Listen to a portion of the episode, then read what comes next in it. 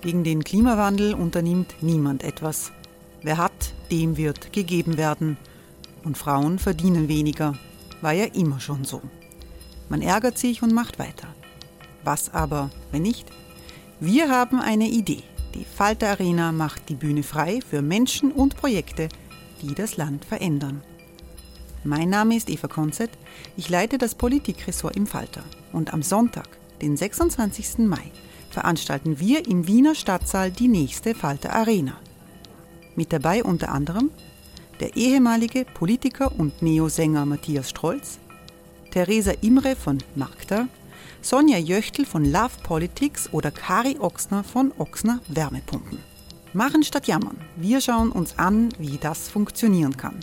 Kommen auch Sie vorbei. Alle Informationen und Tickets finden Sie unter falter.at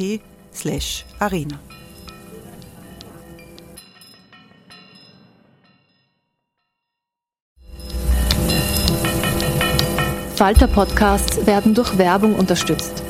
Das hilft bei der Finanzierung unseres journalistischen Angebots.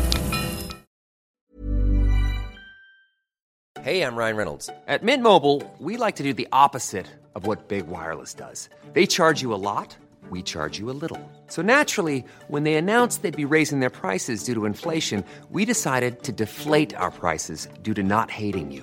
That's right. We're cutting the price of Mint Unlimited from $30 a month to just $15 a month. Give it a try at mintmobile.com slash switch. $45 upfront for three months plus taxes and fees. Promo rate for new customers for limited time. Unlimited more than 40 gigabytes per month. Slows. Full terms at mintmobile.com.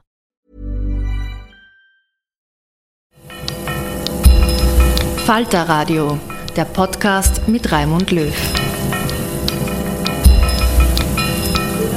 Sehr herzlich willkommen, meine Damen und Herren, im Falter Radio. Der neuerliche Lockdown in der Pandemie nervt, aber das Zuhausebleiben kann auch Raum zum Nachdenken schaffen. Wozu Rassismus? Das ist der Titel eines klugen neuen Buches über ein altes Phänomen. Autor ist der deutsche Soziologe Aladin Elmar Falani, der seit über zehn Jahren über Rassismus, Diskriminierung und soziale Ungerechtigkeit forscht. Mafalanis früheres Buch über das Integrationsparadox wurde zum Bestseller. Auch wenn Sie überzeugt sind, dass Sie selbst zum Rassismus alles schon durchgedacht haben, werden Sie beim gescheiten Aladdin Elmar Falani neue Erkenntnisse gewinnen. Moralisieren bringt nichts, sagt der Autor, der an der Universität Osnabrück lehrt. Bei einer Veranstaltung der Buch Wien 21 im Bruno Kreisky Forum setzt sich der Journalist Robert Miesig mit den manchmal durchaus irritierend klingenden Thesen von Elmar Falani auseinander. Doch hören Sie selbst. Der Titel ist interessant. Wozu Rassismus? Wenn man denkt sich, da muss ja irgendwie was kommen, womit man, worauf man noch nicht äh, gekommen ist, weil das unterstellt ja, dass es eine Nützlichkeit gibt, äh, jenseits von der Nützlichkeit für Rechtsradikale, weil sie damit Leute auf, aufhandeln können, oder eine Nützlichkeit für Gesellschaften, die zur Integration ihrer selbst in, in Groups und Outgroups braucht. Äh, äh ganz löst sich im Buch nicht auf, ob es äh, irgendeinen nachvollziehbaren Nutzen von Rassismus gibt. Wieso der Titel? Der, der, der, Titel ist so gewählt, dass es nicht eine Frage ist, die be wirklich beantwortet wird, sondern ähm, es ist eine Perspektive. Mhm. Also es, ähm, das, das, Buch ist ziemlich frei von irgendwelchen moralischen Wertungen, mhm. sondern äh, stattdessen geht es darum zu verstehen, welche Funktion Rassismus in verschiedenen Bereichen, zu verschiedenen Zeiten, mhm. in verschiedenen Ländern ganz wichtiger Punkt, dass es eine andere Analyse ist als die, die man aus Nordamerika kennt. Ähm, also was für eine Funktion Rassismus erfüllt, weshalb ähm, er so hartnäckig sich in der Veränderung aufrechterhält. Und, ähm, und das ist eine ganz vielfältige Geschichte. Also wenn man genau darauf achtet, findet man in jedem Kapitel andere Funktionen. Und das, was, äh, was ich am, am am interessantesten finde. Das ist also so eine eigene, sehr deutliche Note und auch, ähm, naja, also äh, das ist, dass, dass Rassismus mittlerweile oder zuletzt die Funktion erfüllt hat, den gesellschaftlichen Zusammenhalt zu erzeugen. Und das hört sich irritierend an und für manche auch schlimm, aber so ist das, wenn man aus einer Gesellschaft kommt, die in der Vergangenheit sehr rassistisch war, dann ist auch der gesellschaftliche Zusammenhalt sehr rassistisch. Und wenn wir heute Sie in Österreich sind bei weitem noch nicht so weit darin wie, wie in äh, Deutschland. Wenn man heute äh, Rassismus, rassistische Strukturen aufsucht, aufdeckt, versucht zu bearbeiten, zu thematisieren, dann hat das den Effekt, dass diejenigen, die von Rassismus nicht betroffen sind, sehr häufig das Gefühl haben, dass der gesellschaftliche Zusammenhalt verloren geht. Und äh, das habe ich sozusagen als Ausgangspunkt genommen, mal zu schauen, was alles dafür spricht, dass Rassismus ein Teil des Kits, der die Gesellschaft zusammenhält, gebildet hat. Und ich würde schon zu dem Ergebnis kommen, das kommt, glaube ich, auch in den letzten beiden Kapiteln äh, an mehreren Stellen vor, dass ich zu dem Ergebnis kommen würde.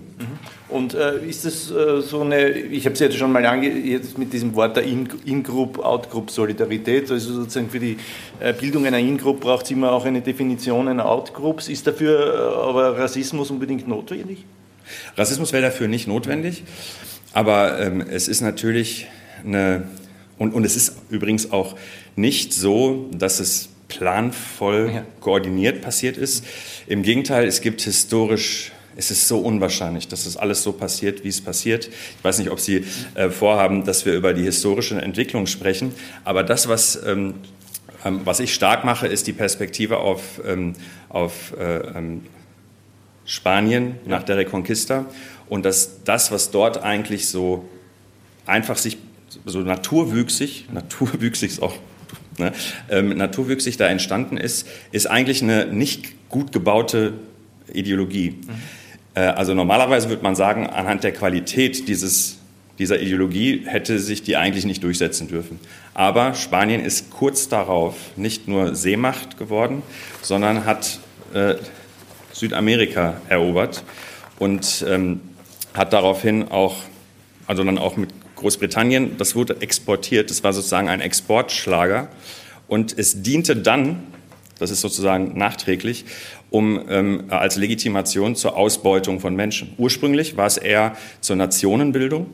Also wie können wir äh, entscheiden, nachdem ewig lange Muslime in äh, die iberische Halbinsel beherrscht haben und jetzt haben Christen sie wiedererobert, wie können wir jetzt eigentlich eine Nation bilden? Das war wirklich ein ernst, ernsthaftes Problem und das hat man dann mit eben diesem, dieser modernen rassistischen Ideologie hinbekommen. Also es ging eher um Nationenbildung und wer gehört dazu? Wer ist Spanisch? Ähm, ist ziemlich spannend, wenn man die Frage stellt, was ist, wer und, oder was ist österreichisch oder deutsch, dass die Antworten, die intuitiven Antworten, die gleichen sind, die Spanien 1400 irgendwas, äh, also Ende des 15. Jahrhunderts äh, gefunden hat. Es ist ziemlich spannend, wie, wie, wie, äh, wie, wie stark die Kontinuität ist. Und ähm, so fing es an. Und dann durch die Kolonialisierung diente es nicht mehr nur dazu zu sagen, wer gehört dazu und wer nicht, sondern wer darf wen beherrschen, wer darf wen ausbeuten, wer ist überhaupt später in der Aufklärung ein Mensch, der die Freiheit und Autonomie des Menschen, äh, das ist ja eine Idee, die in der Aufklärung ja größtenteils erfunden wurde, wer ist überhaupt ein Mensch, der vernunftfähig ist, autonomiefähig ist und so weiter. Und man hat es dann praktisch hinbekommen, ähm, die, die Aufklärung mehr oder weniger auf Weiße zu beziehen und äh, mit aufklärerischen Ideen ähm, den halben Planeten zu beherrschen und ziemlich vielen Menschen das Menschsein abzusprechen. Das hat dadurch halt, daran sieht man, dass sich das weiterentwickelt hat. Aber das ist, ähm, das ist ähm, so sich so etabliert hat, dass wir es weltweit heute beobachten können, dass die Weltgesellschaft gar nicht erklärbar ist, die gesamte Weltgesellschaft kaum erklärbar ist, ohne die rassistische Geschichte zu kennen. Und das Gleiche aber auch für jedes einzelne Land gilt, für jede einzelne Gesellschaft. Das hat viel damit zu tun, dass, ähm, dass die Globalisierung, ähm, die, ersten, äh, die ersten modernen Schritte der Globalisierung, nämlich die Eroberung verschiedener Kontinente durch Europäer, das ist alles passiert, nachdem sozusagen das Zeitalter des modernen Rassismus begonnen hat. Das war jetzt eine lange Sie, Antwort. Ja, das, aber Sie beschreiben, ich, ich, ich, ich, tue ja da dann immer rein, dort, wo, mhm. wo Sie ja, auch hinkommen.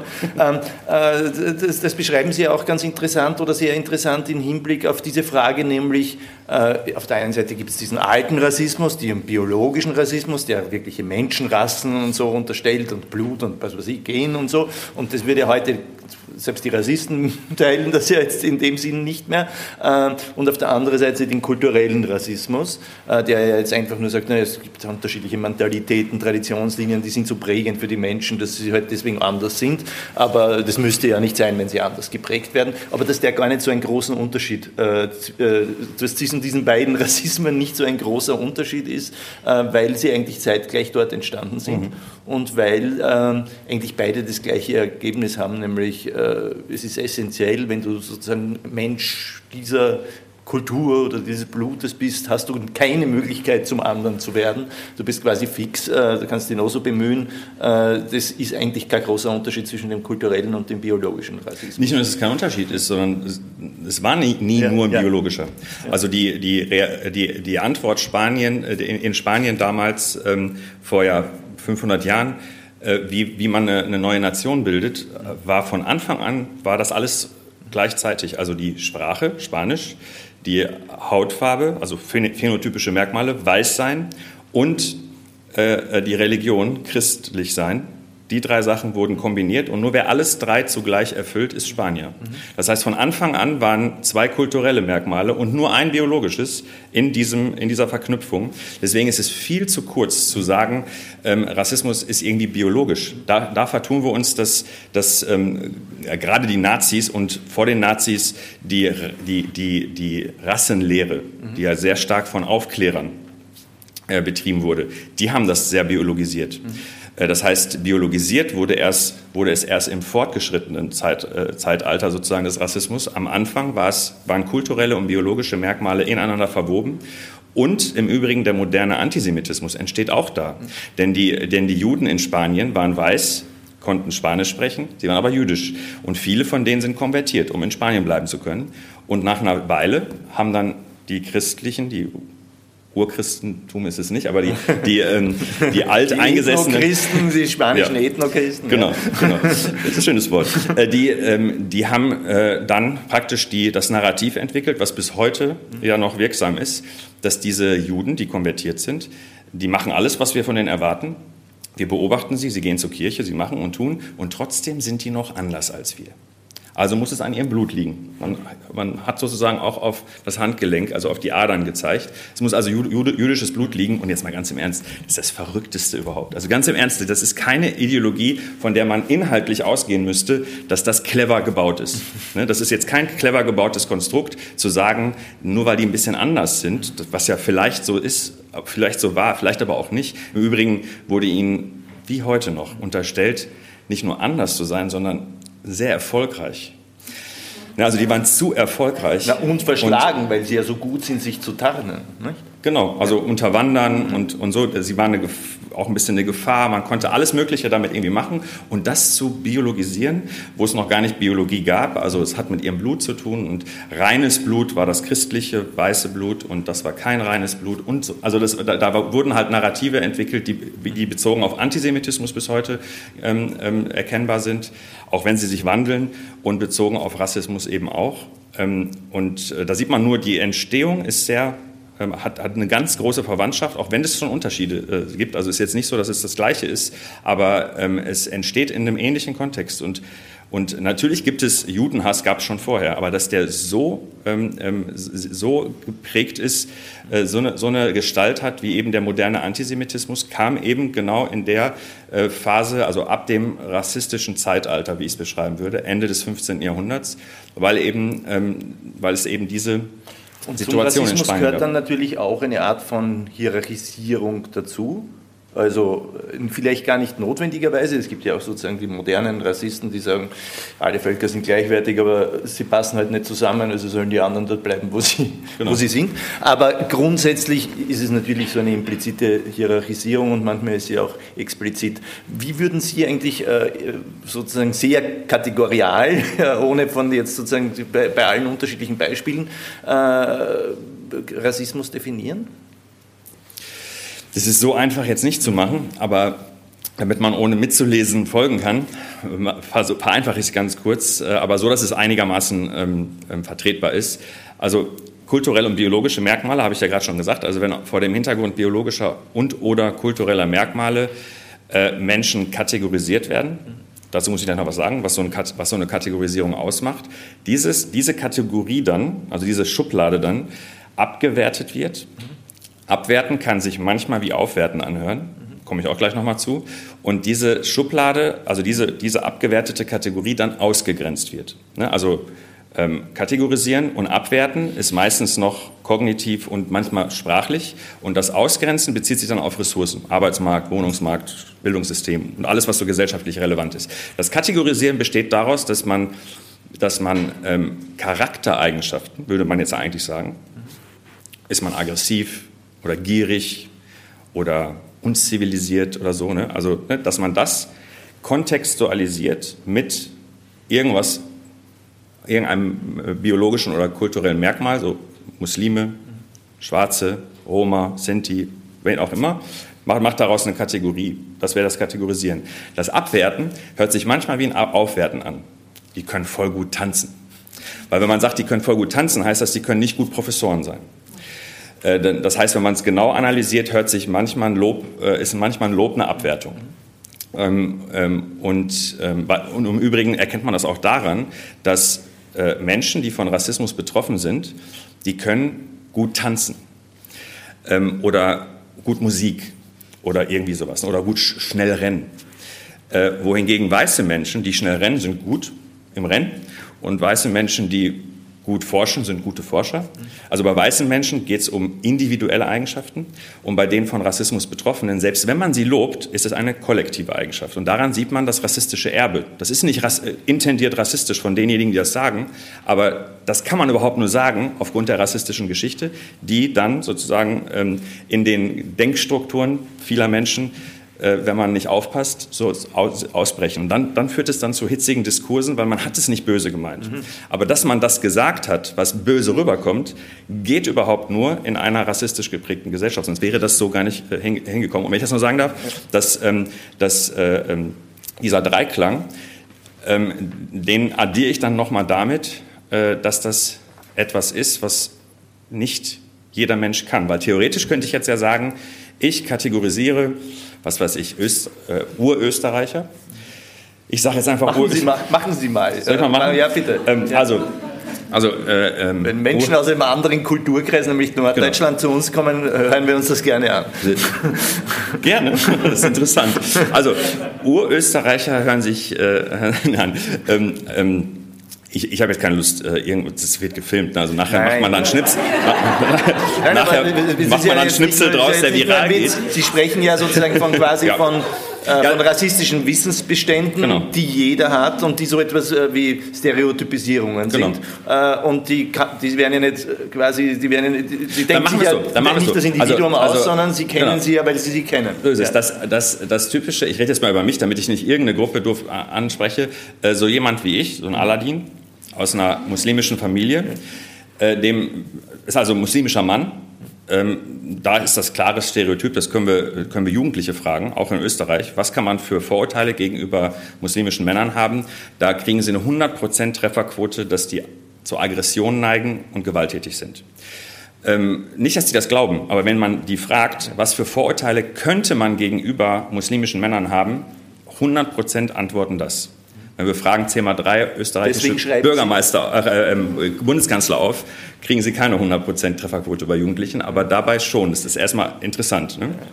Aber der, der, entscheidende Punkt ist jetzt. Deswegen schreiben Sie auch, dass der Begriff Vorurteil ja vollkommen falsch gewählt ist, weil so er so tut, als hätten die Menschen, die Individuen ein spontanes, äh, voraussetzungsfreies Urteil, aber das ist nie voraussetzungsfrei. So ist es. Ist ja gesellschaftlich. Und, und, und, Vorurteil, ich kann ja das Vorurteil umdrehen. Ich habe ab jetzt das Vorurteil, dass Österreicher so sind. Sag ich jetzt einfach. Ja. Weiße Österreicher sind aggressiv und gewalttätig. Mhm. Könnte ich jetzt behaupten und ähm, würde aber nichts bewirken, weil nur ich das glaube. Ein, äh, rassistische Vorurteile, wenn man sie denn überhaupt so nennen will, wirken deshalb, weil sie eine historische, historische Geschichte haben und in den Köpfen aller Menschen sind, auch hier. Also ob sie daran glauben, dass sie stimmen oder nicht, ist eine andere Frage. Also viele von ihnen, gerade wer hier hinkommt, ne, in dieses äh, ehrwürdige Haus, der oder die tendieren dazu, die Vorurteile zu kontrollieren. Aber wer ernsthaft meint, nicht schon mal darüber nachgedacht zu haben, ob so ein rassistisches Vorurteil vielleicht doch stimmt, ist höchstwahrscheinlich nicht ehrlich. Zu sich selbst auch nicht ehrlich. Das heißt, wir leben davon, dass wir alle dieses Wissen im Kopf haben und es kontrollieren müssen. Und jetzt wird es noch fieser. Also wenn, wir, wir, wir, sind ja jetzt hier unter uns mit einer Kamera leider, ähm, aber im Buch steht es auch, also jetzt kein Geheimwissen. Äh, diese Vorurteile sind, sind, sind so, dass es auch nicht nur so ist, dass eine, dass eine mächtige Gruppe, das ist nämlich der vierte Faktor, also diese, dieser Dreiklang, ähm, kategorisieren, abwerten, ausgrenzen, der funktioniert nur, wenn man eine Gruppe ist, die historisch gesehen mächtig ist muss ja nicht heute noch gelten, aber historisch gesehen mächtig ist, weil nur dann setzen sich diese Vorurteile so durch. Und wenn, äh, wenn, äh, wenn das so ist, wie ich es gerade beschreibe, hat das einen schlimmen Effekt. Dieses historische Gewachsensein führt jetzt dazu, dass wenn wir den jungen Leuten äh, ähm, einfach nur sagen, die Vorurteile stimmen nicht. Wir stellen fest, alle, alle 14-jährigen, 15-jährigen Wienerinnen und Wiener denken, haben, haben dieses Wissen im Kopf, äh, die meisten glauben es aber nicht und wir sagen denen, stimmt auch nicht. Dann gehen die abends raus und stellen fest, dass an den Toiletten nicht weiße Menschen arbeiten. Ich weiß gar nicht, ob das, ist, dass, ob das auch hier so ist wie in Deutschland im Übrigen. Ich sage das jetzt einfach mal. Ähm, dass die schlechten Jobs tendenziell von Menschen, die nicht weiß sind, gemacht werden. Und dass die guten Jobs tendenziell von denen gemacht werden, die weiß sind. Und jetzt haben die ein Erklärungsproblem. Die Realität sieht genauso aus tendenziell wie das Vorurteil ist. Hey, it's Ryan Reynolds and I'm here with Keith, co-star of my upcoming film If, only in theaters May 17th. Do you want to tell people the big news?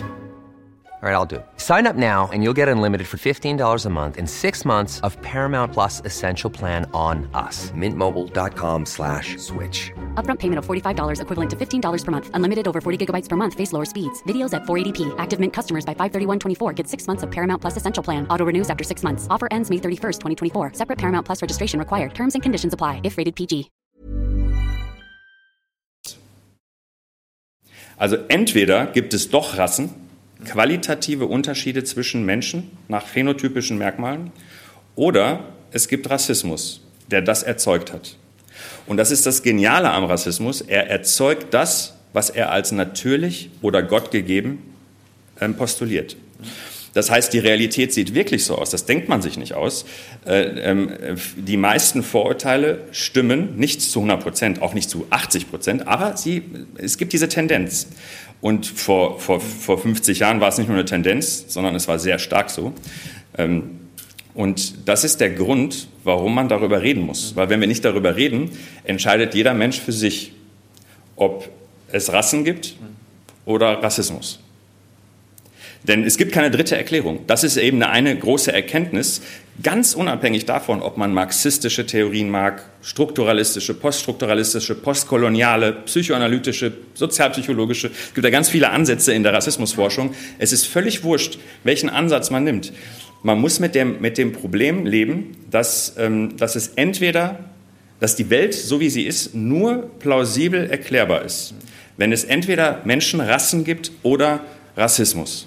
Eine dritte Erklärung gibt es nicht. Und dann ist es natürlich fatal, wenn wir das nicht im Lehrplan thematisieren, offen, klar, historisch, aktuell, mit allem Pipapo, äh, dann, dann, ist das echt ein Problem, weil dann entscheiden sich die Menschen so, wie sie meinen, ne? also wie, wie, wie es auch so das Wohlbefinden ist und wie gerade die Populisten ja. äh, aktiv sind und andere.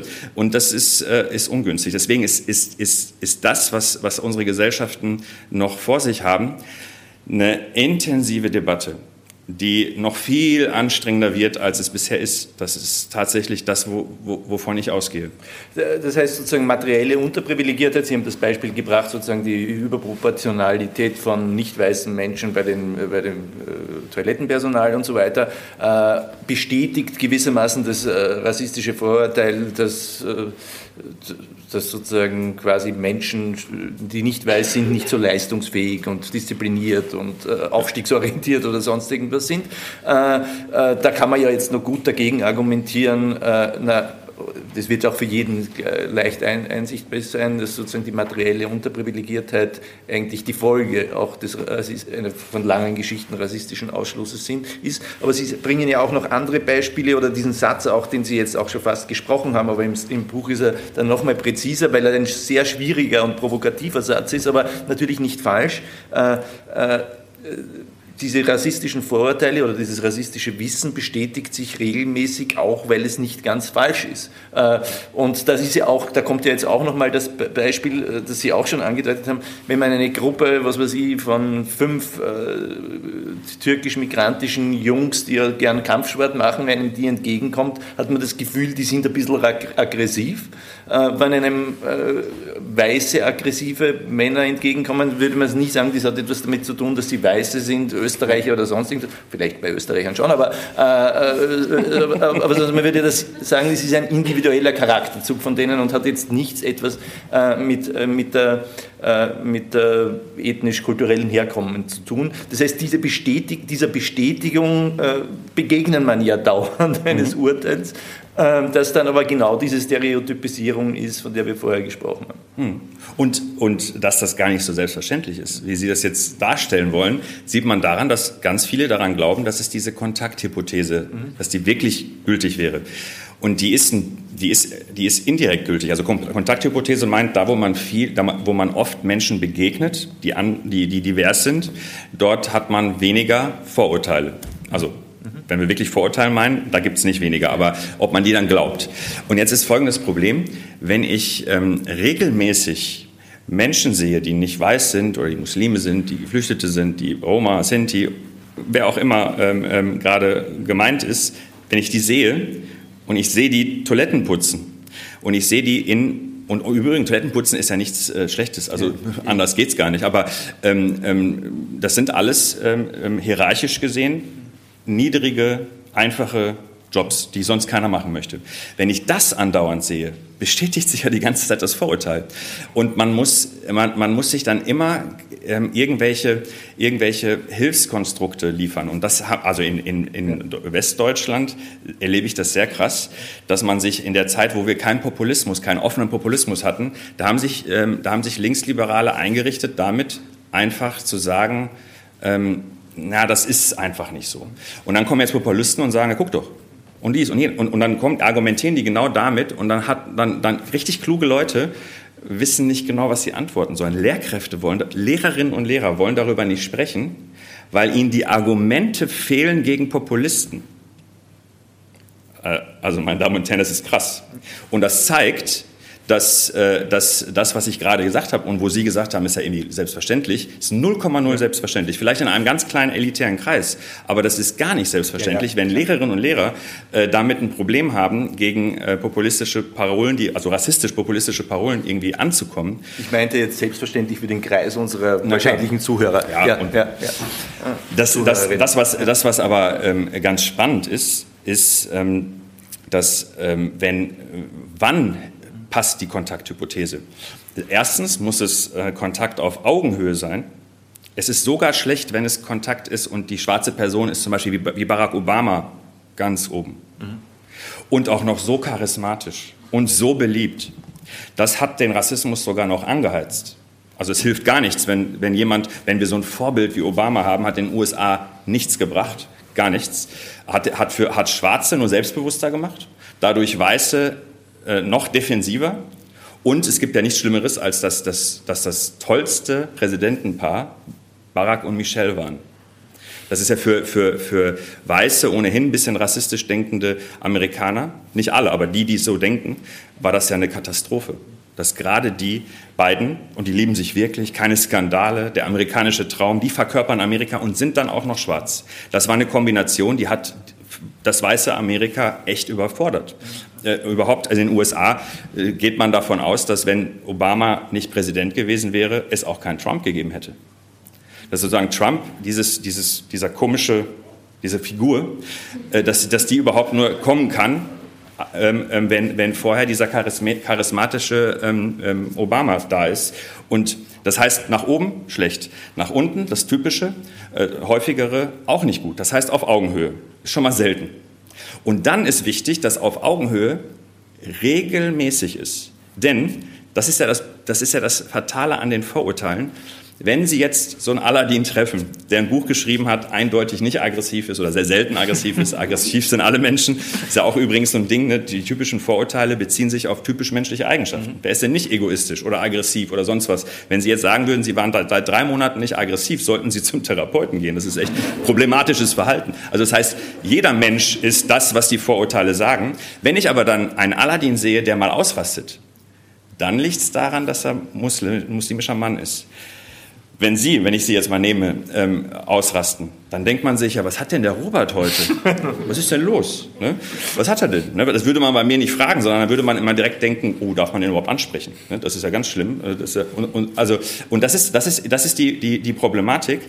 Das heißt, seltene Kontakte auf Augenhöhe helfen auch nicht, weil dann bin ich nur eine Ausnahme.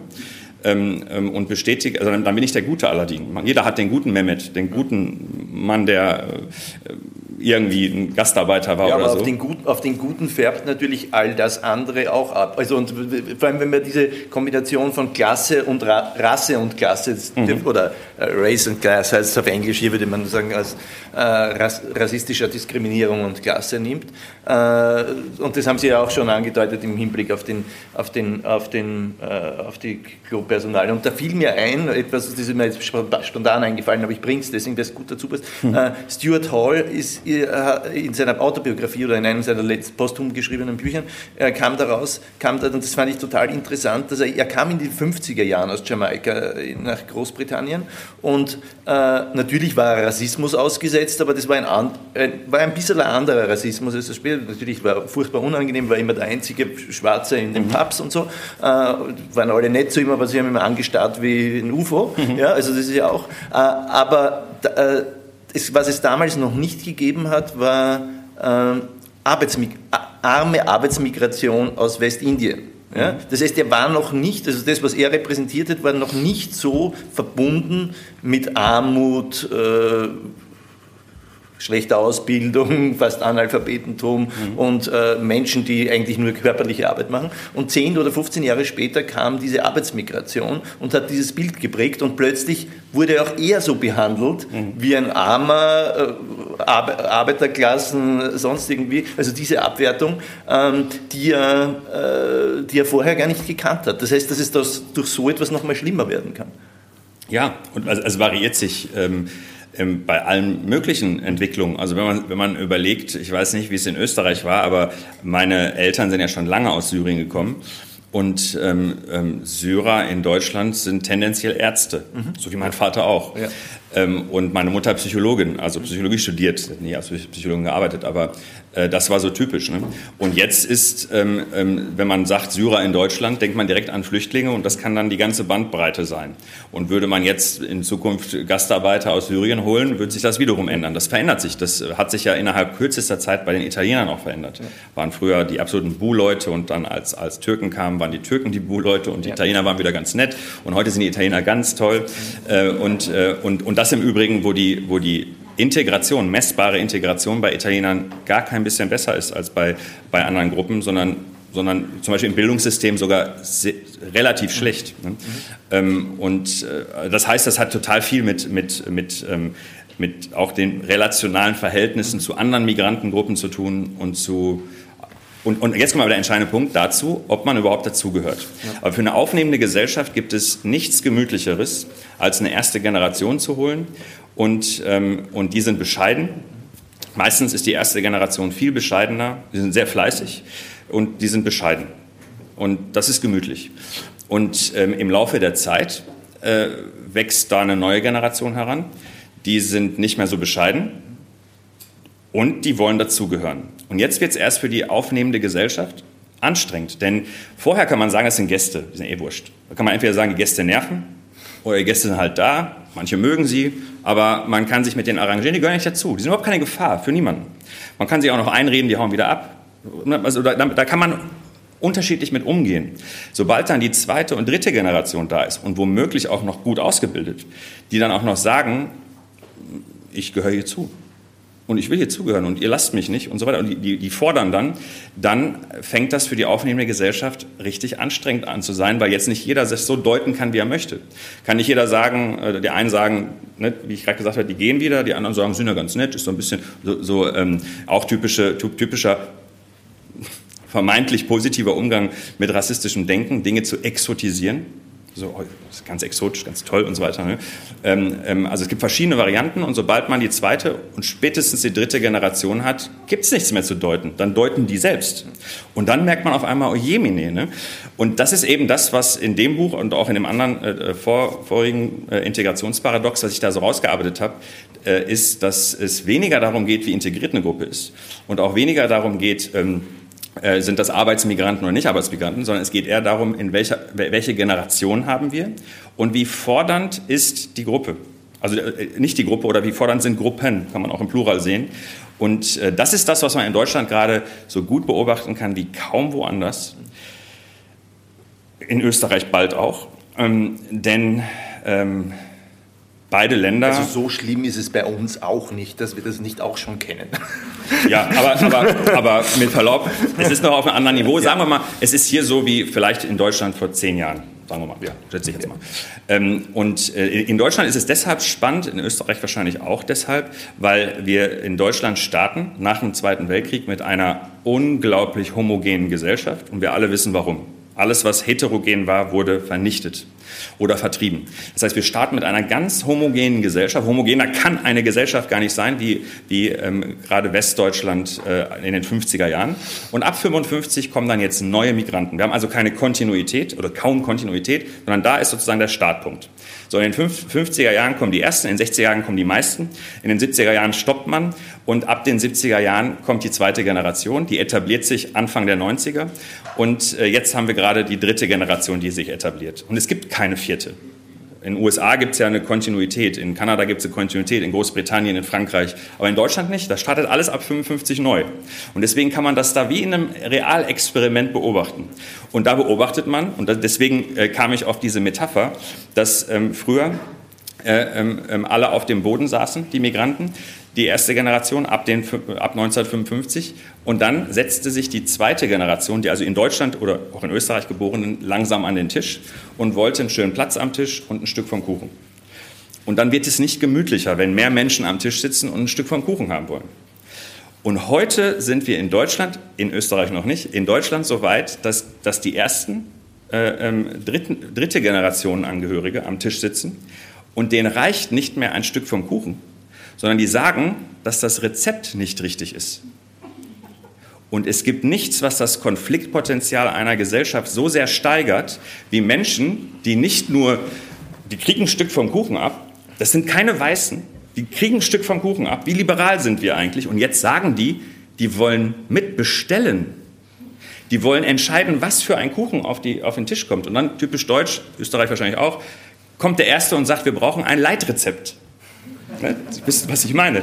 Und äh, ähm, alles, aber, aber ich sage das deshalb. Aber ich deshalb, muss jetzt ja trotzdem hier anti-österreichische Stereotype, für die ja unsere Regierung und unser politisches äh, System durchaus viele Beispiele abliefern. Mhm. Aber natürlich gibt es es in Österreich auch schon, und zwar ist es eine permanente Diskussion, äh, dass Menschen äh, sagen Sie, wir wollen hier nicht nur Teil sein, sondern wir mit, wollen mitbestimmen, in welche Richtung sich diese Gesellschaft verändert durch die Veränderung, die wir auch bringen. Also das ist in Österreich ja nicht sehr viel anders. Aber das war jetzt nur so äh, ja, sozusagen äh, der, der, kleine, der, der kleine weil, Patriotismus, diese, den man da manchmal hört. Aber der Punkt ist, der Punkt ist, der Punkt ist doch äh, der, den finde ich total interessant, weil Sie sagten, Sie nennen das ja äh, Diskriminierungsparadox bzw. Integrationsparadox, äh, das eben heißt, äh, je weniger Diskriminierung es gibt, mhm. umso mehr wird die Diskriminierung thematisiert. Erstens, weil sozusagen die, die diskriminierende Ab, äh, Ab, Abwertung und Ausgrenzung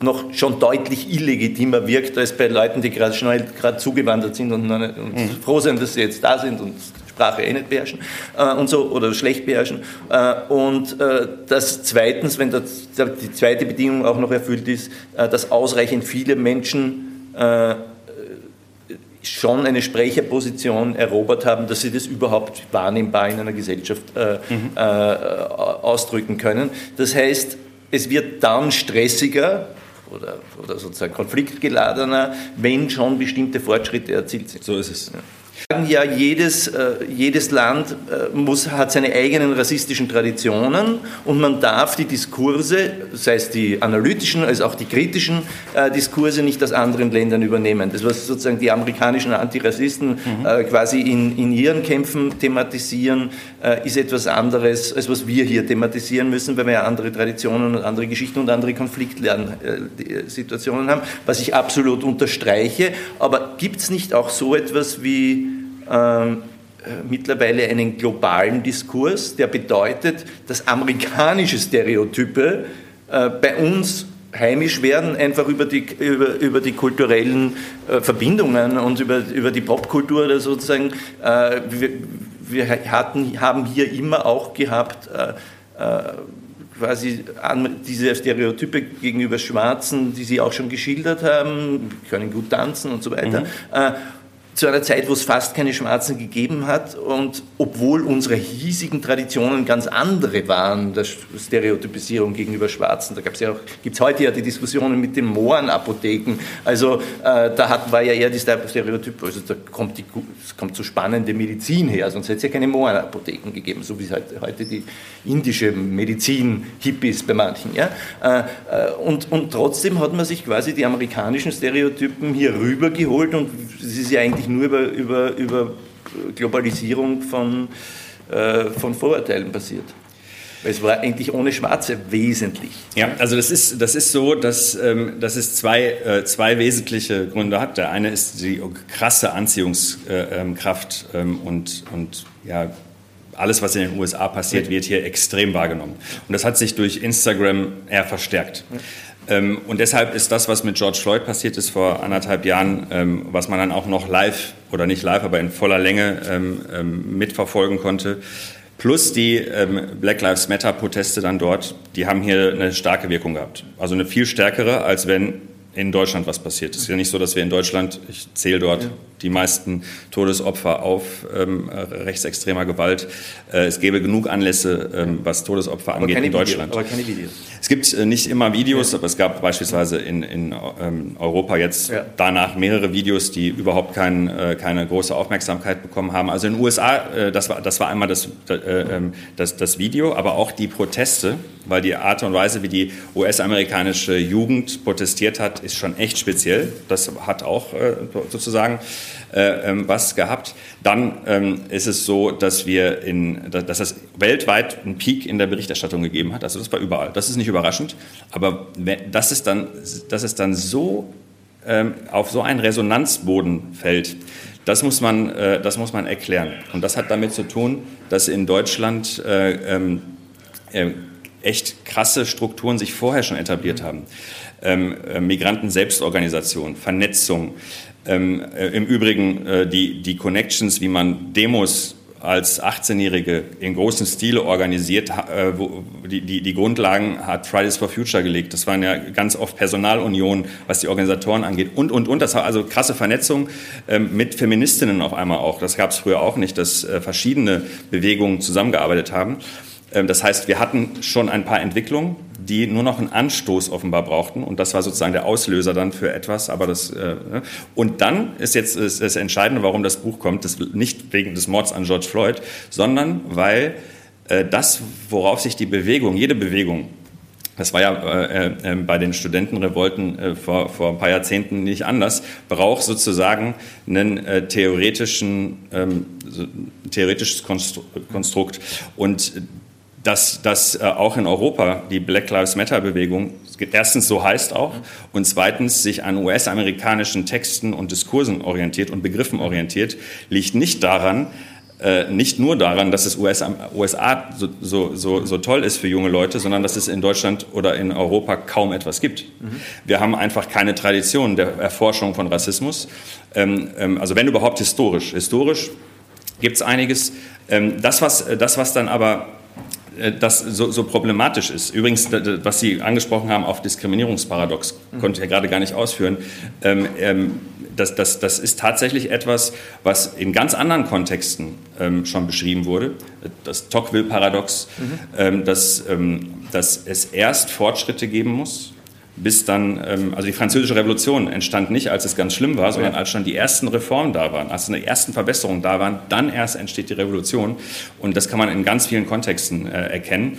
Ähm, äh, das kann man auf Sozialpolitik beziehen. Also in, den Staaten mit der besten Sozialpolitik, dazu gehört Österreich ganz sicher auch, redet man die ganze Zeit über soziale Unsicherheit, wo doch fast alles abgesichert ist. Und in Ländern, wo nichts abgesichert wird, redet man überhaupt nicht über Unsicherheit, obwohl alles unsicher ist.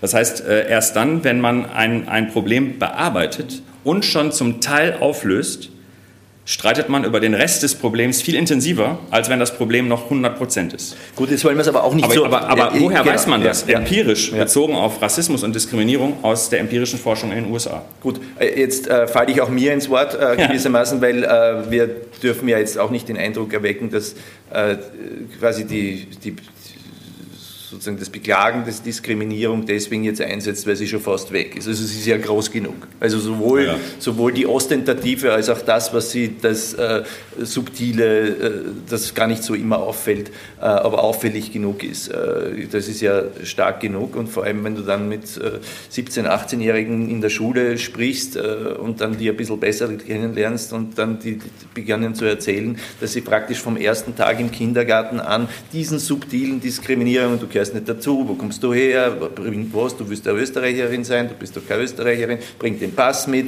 und das geht so, das geht so durch zwischen äh, vom 8. bis zum 8. oder vom 3. bis zum 18. Lebensjahr und dann mit 18 sagen sie, es reicht, ich, ich werde da nie dazugehören, du brauchst mir nicht erzählen, dass wir hier in einer, äh, in einer pluralistischen, äh, guten Gesellschaft sind, wo es zwar manches noch schlecht ist, aber es geht eh bergauf. Und man kann es vollständig verstehen, wenn sie einem die Geschichte erzählt haben. Äh, was macht es mit äh, Kindern oder mit Menschen, die so aufwachsen? Ganz unterschiedliches, aber nie was Gutes. Ja. Also ähm, eine typische Reaktion ist Wut. Und Wut führt oft zu Aggression, zu häufigerer Aggression. Und häufigere Aggression führt dazu, dass das Vorurteil sich bestätigt. Aber das Vorurteil bestätigt sich halt deshalb, weil erstmal die Kinder und Jugendliche, Jugendlichen Rassismus erleben. Das ist eine Variante. Eine andere Variante äh, ist äh, äh, krank werden. Also in den USA ist es die Gesundheitsforschung, die die meiste Diskriminierungsforschung macht, weil die Krankenkassen festgestellt haben, dass wenn man daran nichts ändert, und die Krankenkassen in den USA arbeiten sehr gewinnorientiert, das ist meistens nicht so gut, aber dafür ganz gut, weil dann suchen die ähm, ähm, genau äh, die Möglichkeiten, wie man den Gewinn steigern kann. Und dann stellt man fest, wir brauchen, äh, also dass, dass äh, ähm, von Rassismus betroffene schwarze Menschen in den USA bestimmte psychische Krankheiten viel häufiger haben. Und das kann man heute ziemlich klar darauf zurückführen, dass ähm, Diskriminierungserfahrungen gerade dann, wenn sie latent sind. Das heißt, man erlebt sie andauernd. Man weiß genau, dass das Rassismus ist, man weiß es aber nie in dem jeweiligen Einzelfall ganz sicher, weil ja niemand sagt, äh, man- niemand macht, den, äh, macht die Aussage so offen. Das sind immer so, äh, man, man nennt das in der, in der Psychologie, es gibt eine dauerhafte Erklärungsunsicherheit. Und die Menschen haben dann halt häufig auch, können sie nicht erklären, ähm, werde ich so schlecht behandelt, weil ich arm bin oder werde ich schlecht behandelt, weil ich schwarz bin oder bin ich arm, weil ich schwarz bin. Und äh, das ist jetzt abstrakt, was ich sage. Die erleben das jeden Tag anhand äh, verschiedenster Beispiele und besonders äh, von Menschen, die liberal sind, die äh, in unserer Vorstellung keine Springerstiefel und Glatzen haben, sondern äh, das sind, ne, das erleben die dann, wie sie, wie sie es beschrieben haben, die permanent. Und das Darf ich kurz führt, führt zu Nachteile ohne Gesundheitsproblemen. böse Absicht sind besonders problematisch, schreiben Sie in Ihrem Buch. Und das ist genau dieser Punkt. Also äh, das, das, das tut am meisten weh, das schreibt sie am meisten, es kommt auch viel häufiger vor und lässt einen am meisten quasi ratlos zurück, weil der richtige ostentative Rassist, also ist eh klar, aber das lässt einen noch dann äh, ratlos zurück. weil ähm, man, man, man äh, erstens nicht genau sich sicher äh, sein kann, was die Intention ist. Eine Reaktion darauf äh, für Aktivistinnen und Aktivisten ist, dass man sich nicht mehr für die Intention interessiert, nachvollziehbarerweise, führt aber dann halt häufig auch zu, zu Missverständnissen und zu auch, auch vielen Problemen, wenn es einen nicht mehr interessiert, was die Absicht war, sondern nur noch die, die Wirkung betrachtet wird. Ähm, In der Forschung im Übrigen achten wir fast nur auf die Wirkung. Mhm. Die Absicht ist, äh, als wenn Soziologen sich jemals für die Absicht von Menschen, äh, ne, jeder hat die Absicht abzunehmen, mehr Sport zu machen und so weiter. Und wir wissen alle, dass die Absicht weniger relevant ist als die Praxis. Wir gucken uns mal die Praxis an. Aber ähm, ähm, das heißt, dass das Soziologen machen, ist okay. Das war schon immer so. Also Das ist auch plausibel. Aber auch, auch Betroffene interessieren sich immer weniger dafür, wie das gemeint war sondern interessieren sich dafür, was der Effekt ist. Und äh, das sind Menschen nicht gewohnt. Also Menschen sind normalerweise auch in Österreich gewohnt, dass man einen Fehler machen kann und den kann man auch 20 Mal machen, bezogen auf, auf bestimmte Gruppen. Und dann sagt man einfach, war doch nicht so gemeint, jetzt sei doch mal nicht so empfindlich, jetzt ach, ist doch alles in Ordnung, Mensch, was hast du denn und so weiter. Ne? Und äh, wir haben jetzt zunehmend eine Generation. Oder, oder sogar, man ist, ist sehr undankbar, dass du dich dauernd beklagst, das ist so schön für dich hier. Ja. ja. Und so eine Täter-Opfer-Umkehr kennt man in verschiedenen äh, äh, Kontexten. Aber ähm, das, was, das, was ähm, diese jungen Menschen immer, immer stärker machen, ist ähm, sehr offensiv zu reagieren. Und das, das hat auch Nachteile. Also würde ich jetzt hier vor Aktivisten sprechen, würde ich die Geschichte andersrum erzählen. Äh, ähm, denn man, äh, die, der hitzige Diskurs der, der, der basiert darauf, dass es so oft Missverständnisse gibt. Und einmal gibt es ähm, also Missverständnisse und Übertreibungen. Und eine Übertreibung ist natürlich, dass privilegierte Männer, ganz typischerweise privilegierte weiße Männer, ähm, die sind es nicht gewohnt, vorsichtig zu sein. Und ich würde sagen, eine zentrale ein, ein, zentrales Charakteristikum funktionierender offener Gesellschaften ist vorsichtig sein, weil Sie alle wissen, dass, äh, den, den, den, den, den Satz, der vollkommen richtig ist, dass die eigene Freiheit dort endet, wo die Freiheit des anderen beginnt. Und wenn nur Männer frei sind, das ist unsere Geschichte, nur weiße Männer frei sind, gibt es wenige andere, deren Freiheit meine einschränkt. Wenn jetzt aber Frauen auch frei sind und schwarze Menschen auch und Muslime auch, dann gibt es ganz schön viele Andockpunkte. Und das führt bei weißen privilegierten Männern dazu, dass sie sich eingeengt fühlen Klammer auf, nicht ganz falsch, Klammer zu. Und dieses eingeengt fühlen bedeutet, dass sie sich in historisch, und historisch meine ich auch schon auch, auch noch vor 20 Jahren, äh, wie ein Elefant im Porzellanladen verhalten konnten. Und es wurde immer entschuldigt. Thomas Gottschalk, finde ich, ist das allerbeste Beispiel. Er macht heute genau das Gleiche wie vor 20 Jahren. Und vor 20 Jahren haben entweder Leute gelacht oder wer darüber nicht lachen konnte, hat geschwiegen. Und heute hört er sich an, wie das ein ganz großer Teil der Gesellschaft aufnimmt, was er da tut. Und, ähm, und dann hört man halt, wie er darauf reagiert. Und das ist der, der, der typische Lauf der Dinge, den wir jetzt gerade beobachten. Ähm, und äh, das ist also das eine. Und das andere ist, bei nicht privilegierten Menschen, seien es Männer oder nicht Männer, ne, haben wir das Problem, dass, dass, der, dass der Diskurs über Rassismus so anspruchsvoll geworden ist, dass viele ähm, sprachlich gar nicht mehr mitkommen, gar nicht mehr am, auf dem Stand der Dinge sind, welche Worte darf man sagen, welche nicht, wann äh, fühlen sich Menschen beleidigt, wann nicht und so. Und da hat man echt äh, ein anderes Problem, nämlich, dass, äh, dass, dass diejenigen, die ohnehin eine schwere Position in der Gesellschaft haben, das sind ja üblicherweise weniger gebildete Menschen in einer prekären Situation, dass die durch die Art und Weise, wie heute die Diskurse geführt werden zu Rassismus, nochmal ausgeschlossen werden. Also nochmal andauernd erleben, dass sie anecken und dann, dann äh, eigentlich wollten sie ähm, einfach nur interessiert was sagen und dann ähm, reagieren die Menschen aber so, wie sie es gewohnt sind zu reagieren aufgrund der privilegierten Männer, wo man eben nicht nachsichtig sein sollte aus deren Perspektive. So reagieren sie dann aber auch, äh, weil so junge Leute differenzieren, sind jetzt nicht bekannt dafür, dass sie das ganze Leben lang nur differenzieren. Ähm, und ähm, ähm dann, dann heißt das also, wir haben zwei Baustellen, und diese beiden Baustellen, jetzt wird spannend, sind genau die beiden Baustellen, die Populisten wählen. Das Spannende ist ja, und das können Sie beobachten, in allen westlichen Ländern, dass Populisten gewählt werden von, von, von so zwei gro großen Gruppen plus ehemalige rechtsextreme Wähler, die lasse ich mal weg. Aber zwei große Gruppen, die es in einem Raum kaum aushalten. Also Leute, denen es wirklich schlecht geht, so kleine Leute, die sich völlig überfordert fühlen über die immer anspruchsvolleren und komplexeren Diskurse. Und dann Menschen, denen es ziemlich gut geht. Also ökonomisch, ne, die haben das größte Stück vom Kuchen und ähm, sehen sich als Opfer, weil wir jetzt über das Rezept sprechen.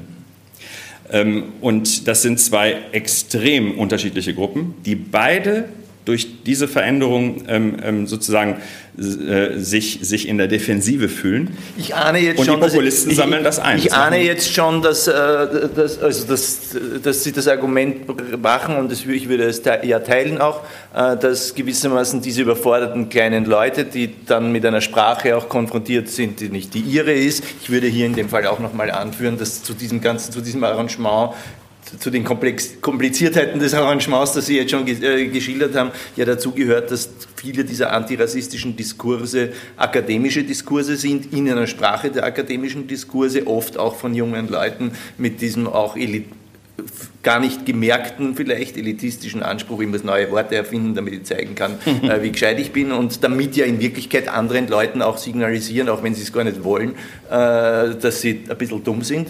Äh, und, äh, die, aber die Leute, in dem Fall ist es wie beim Rassismus, die, ist es wurscht, die Intention, die merken es genauso. Äh, und das macht es ja zum Beispiel auch schon mal schwierig. Und dann gibt es ja sozusagen auch noch, neben diesen zwei Gruppen, die Sie geschildert haben, die potenzielle Wähler des Rechtspopulismus sind ja auch auch noch andere, die potenzielle Alliierten des, äh, des Antirassismus sind, von denen es auch einige gibt, die sagen, ja, dieser, Sie nennen es, wie haben Sie es genannt, äh, Übertreibungen des Diskurses, die gehen mir schon so auf die Nerven, dass ich eigentlich diesem, äh, äh, der Rolle des Alliierten äh, da entfremdet werde. Ist das nicht auch ein Problem? Ja, also es ist super komplex. Ja. Also es ist super komplex. Ich über, wir machen es noch komplexer, ne? damit, damit alle so ein Gefühl dafür haben, dass es sich auch lohnt, das Buch nochmal genauer zu studieren. ähm, und zwar äh, die, die antirassistische Bewegung ist ja keine Bewegung. Wenn die so wäre, wäre alles easy. Ne? Ähm, die, die hat im Prinzip drei Fraktionen. Und diese drei Fraktionen sind super unterschiedlich. Die erste Fraktion, dazu hätte ich mich, bevor ich Wissenschaftler wurde, selber gezählt. Das ist sozusagen das, was auch am gemütlichsten ist. Leute, also ich übersetze es jetzt mal in Alltagssprache, es sollte egal sein, wie man aussieht. Und es sollte einfach egal sein, wer man ist. Auch welches Geschlecht und so. Es sollte alles egal sein. Also so ein egalitärer Zugriff. Äh, und wir reden nur über Rassismus und Diskriminierung, weil das noch nicht egal ist. Aber eigentlich sollte es egal sein. Sie merken, jetzt gibt es zwei Bewegungen, die anders denken. Also es wird jetzt echt kompliziert. Die zweite Bewegung, die ist schon eine Weile alt, die ähm, sagen nicht, dass es egal ist, sondern die sagen nein. Also die rhetorischen Figuren sind, ich liebe mein Schwarzsein. Ist nicht egal, wie man ist. Ich liebe es, schwarz zu sein. Oder ich liebe es, Türke zu sein. Die sogar sozusagen aufgrund von Nationalismus, der sie diskriminiert hat, selber nationalistisch werden. Aber eben anders. Oder die, die, die, es wird wichtiger, Muslim zu sein. Oder es wird alles Mögliche. Also meistens das, was vorher diskriminiert wurde, übertreiben sie positiv. Und übertreiben ist auch ungerecht, dass ich das jetzt so sage, weil ich meine, warum sollen schwarze Menschen es nicht lieben, schwarz zu sein? Aber das ist was ganz anderes, als zu sagen, es sollte egal sein. Und das Dritte ist, das sind die anstrengendsten, die dekonstruieren alles. Die sagen so, wer hat eigentlich Hautfarben erfunden? Was schwarz-weiß, was wollt ihr eigentlich? Oder Nationalismus, was ist das eigentlich? Und dann, das sind auch im Übrigen die, die sagen, alte weiße Männer haben diesen ganzen Scheiß erfunden. Und äh, die, die dekonstruieren, dass überhaupt das Thema ein Thema ist also Hautfarbe, nationale, äh, nationale Identität und so weiter, dass sozusagen ähm, wir uns eigentlich verarschen lassen von, von, von einer Historie, die die Dinge erfunden hat und wir müssen uns jetzt einordnen in diese Erfindung. Das sind auch diejenigen, die jetzt zum Beispiel bei Gender sagen, gibt es überhaupt äh, Geschlecht? Also ist das wirklich so eindeutig und so weiter? Sie merken, wenn man dann nur genau genug mit einem feinen Instrumentarium analysiert, dann ist, stimmt es schon wirklich. Also, äh, dass, dass bestimmte Gewissheiten äh, immer stärker ins Wanken geraten, je genauer wir draufschauen, weil wir nun mal mit Begriffen und Konzepten arbeiten, die in der Regel vor ein, 200 Jahren sozusagen entstanden sind, wo man auch eine ganz komische Vorstellung davon hatte. Sie könnten jetzt hier jemanden einladen, der würde Ihnen sagen, äh, man kann sehr gut empirisch belegen, dass es gar keinen freien Willen gibt. So. Also Sie merken, was alles in Zweifel gestellt werden kann, wenn man nur genau genug reinschaut. Und das sind halt diese dritte Bewegung, guckt ganz genau nach. Also so genau, dass normale Menschen, die sich damit nicht intensiv beschäftigen, gar nicht mehr mitkommen. Und das sind drei Bewegungen, und jetzt kommt das Interessante, worüber wir noch nicht gesprochen haben. Diese drei Stränge antirassistischer Bewegungen können sich kaum ausstehen. Das heißt, wenn Sie jetzt sagen, ähm, ja, wir brauchen mal einen Ansprechpartner, damit wir mit der antirassistischen Bewegung was verhandeln, kann ich nur sagen, viel Vergnügen. Das ist nämlich nicht zersplittert, das stimmt nicht. Das ist nicht zersplittert, sondern es gibt drei Fraktionen. Und das ist ungefähr so, ähm, jetzt kenne ich mich in Ihrer Parteienlandschaft nicht aus, aber es ist ungefähr so, als würde man meinen, mal so eben einen Kompromiss zu finden zwischen der Angela Merkel CDU und der ähm, sehr rechtsorientierten CDU. Ne? Das ist, Ach, wir kennen uns hier auch. Also wir können die Wiener Sozialdemokratie sicher. nehmen und die Burgenländische. Sehen Sie. Ja, sehen Sie. ja und das, das, sehen Sie an allen, an allen linken Diskursen. Die linken Diskurse werden ja auch immer komplexer. Äh, und das ist in, in dem Fall äh, auch so äh, bei den Bewegungen. Aber was sie gemeinsam haben, ist tatsächlich selbst erlebte Rassismuserfahrungen und selbst, selbst erlebte Verletzungen. Und das macht die Sache jetzt so interessant. Das sind also nicht einfach nur intellektuelle Übungen, die die machen in drei Strängen, sondern es sind Verletzungen. Das heißt, sie können alle drei, also jede dieser drei durch Trigger, Triggerworte oder Triggeraussagen oder, oder ähm, undeutliche Formulierungen und so weiter, ne, können sie die alle drei ähm, provozieren auf unterschiedliche Art und Weisen. Aber die sind doch unterschiedlich Sie können die nicht in, in einem äh, ähm, ansprechen. Da gibt es untereinander äh, Konflikte und das macht die Sache halt so super äh, ähm, komplex. Äh, Im Übrigen würde ich sagen. Es gibt auch diesen Narzissmus der kleinen Differenz dann dazwischen. Das hat Freud schon beschrieben. Ja. Je, je, näher man sich ist, desto stärker muss man die Differenzen dann betonen, dann entstehen strategische Überlegungen. Und im Übrigen, das, was ich, was ich eigentlich beschreibe, ist, ähm, dass es hochplausibel ist. Ich habe einleitend zu dem Themenaspekt jetzt gesagt, dass ich mal angefangen habe mit dem festen Glauben, weil ich selber auch so drauf war, ähm, diese erste Schiene, ne? egalitäre Perspektive eine, eine im Übrigen an Sozialdemokratie sehr leicht andockbare Variante. Deswegen sind auch die, die damals, also auch Leute in meinem Alter, typischerweise von der Sozialdemokratie sehr angefixt gewesen. So, ne?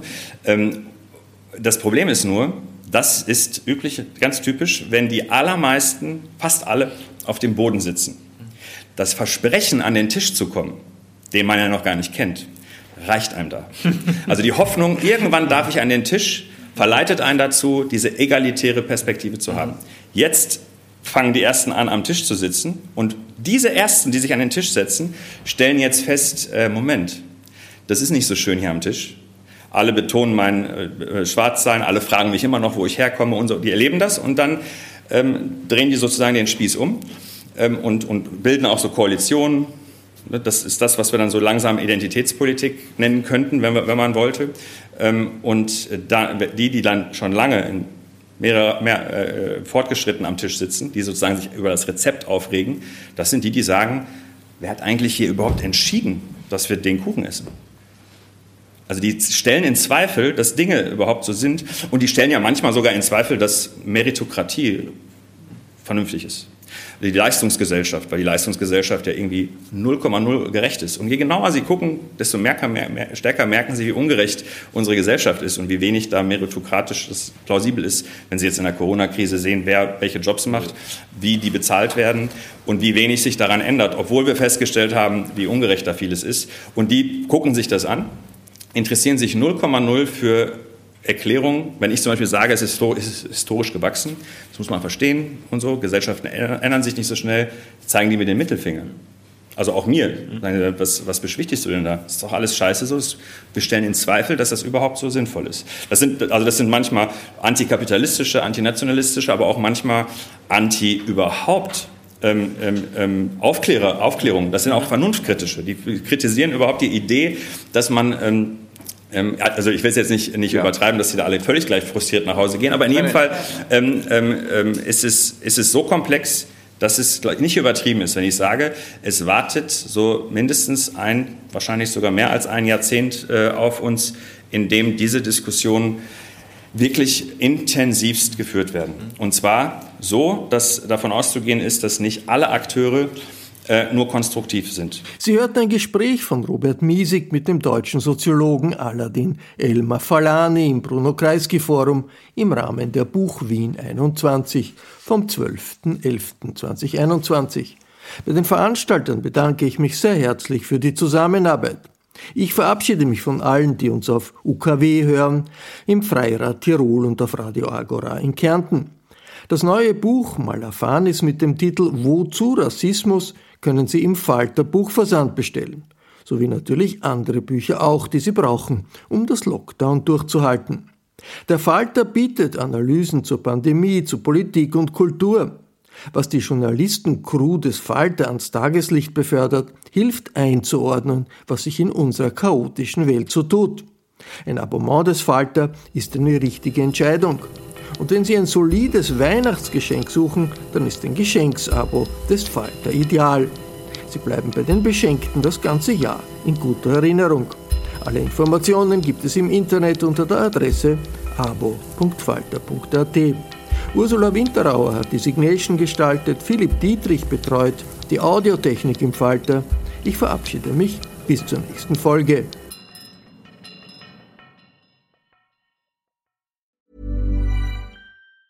Planning for your next trip? Elevate your travel style with Quince. Quince has all the jet setting essentials you'll want for your next getaway, like European linen, premium luggage options, buttery soft Italian leather bags, and so much more. And it's all priced at 50 to 80% less than similar brands. Plus, Quince only works with factories that use safe and ethical manufacturing practices. Pack your bags with high-quality essentials you'll be wearing for vacations to come with Quince. Go to quince.com slash trip for free shipping and 365-day returns.